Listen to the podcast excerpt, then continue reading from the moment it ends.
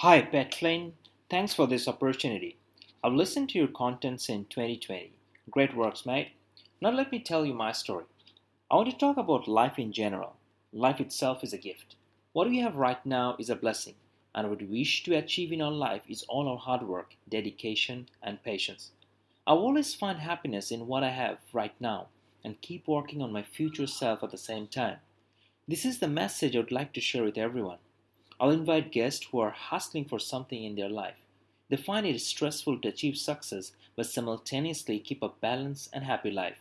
I read many motivational books, life changing books, productivity books. At the same time, I listen to so many videos. I will share my understanding from those videos, reading and listening with my audiences. In everyday life, I come through a lot of less life lessons. I'm also excited to share those too.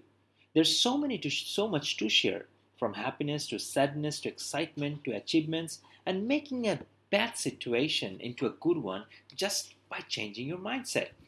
All my life, I have heard from people how I keep myself so positive in hard times. I think this is a very, very natural for me, but not for everyone. My natural thing is challenging for many. I'll share my natural habit with my listeners.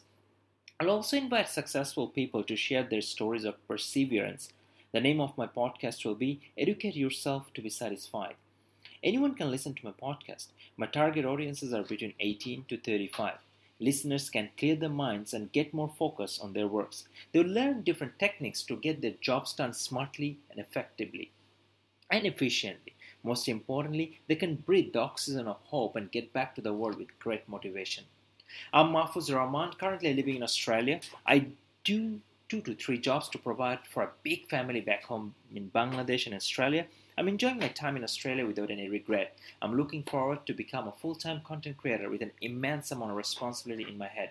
Other than content creation, there is nothing so much pleasing and satisfying.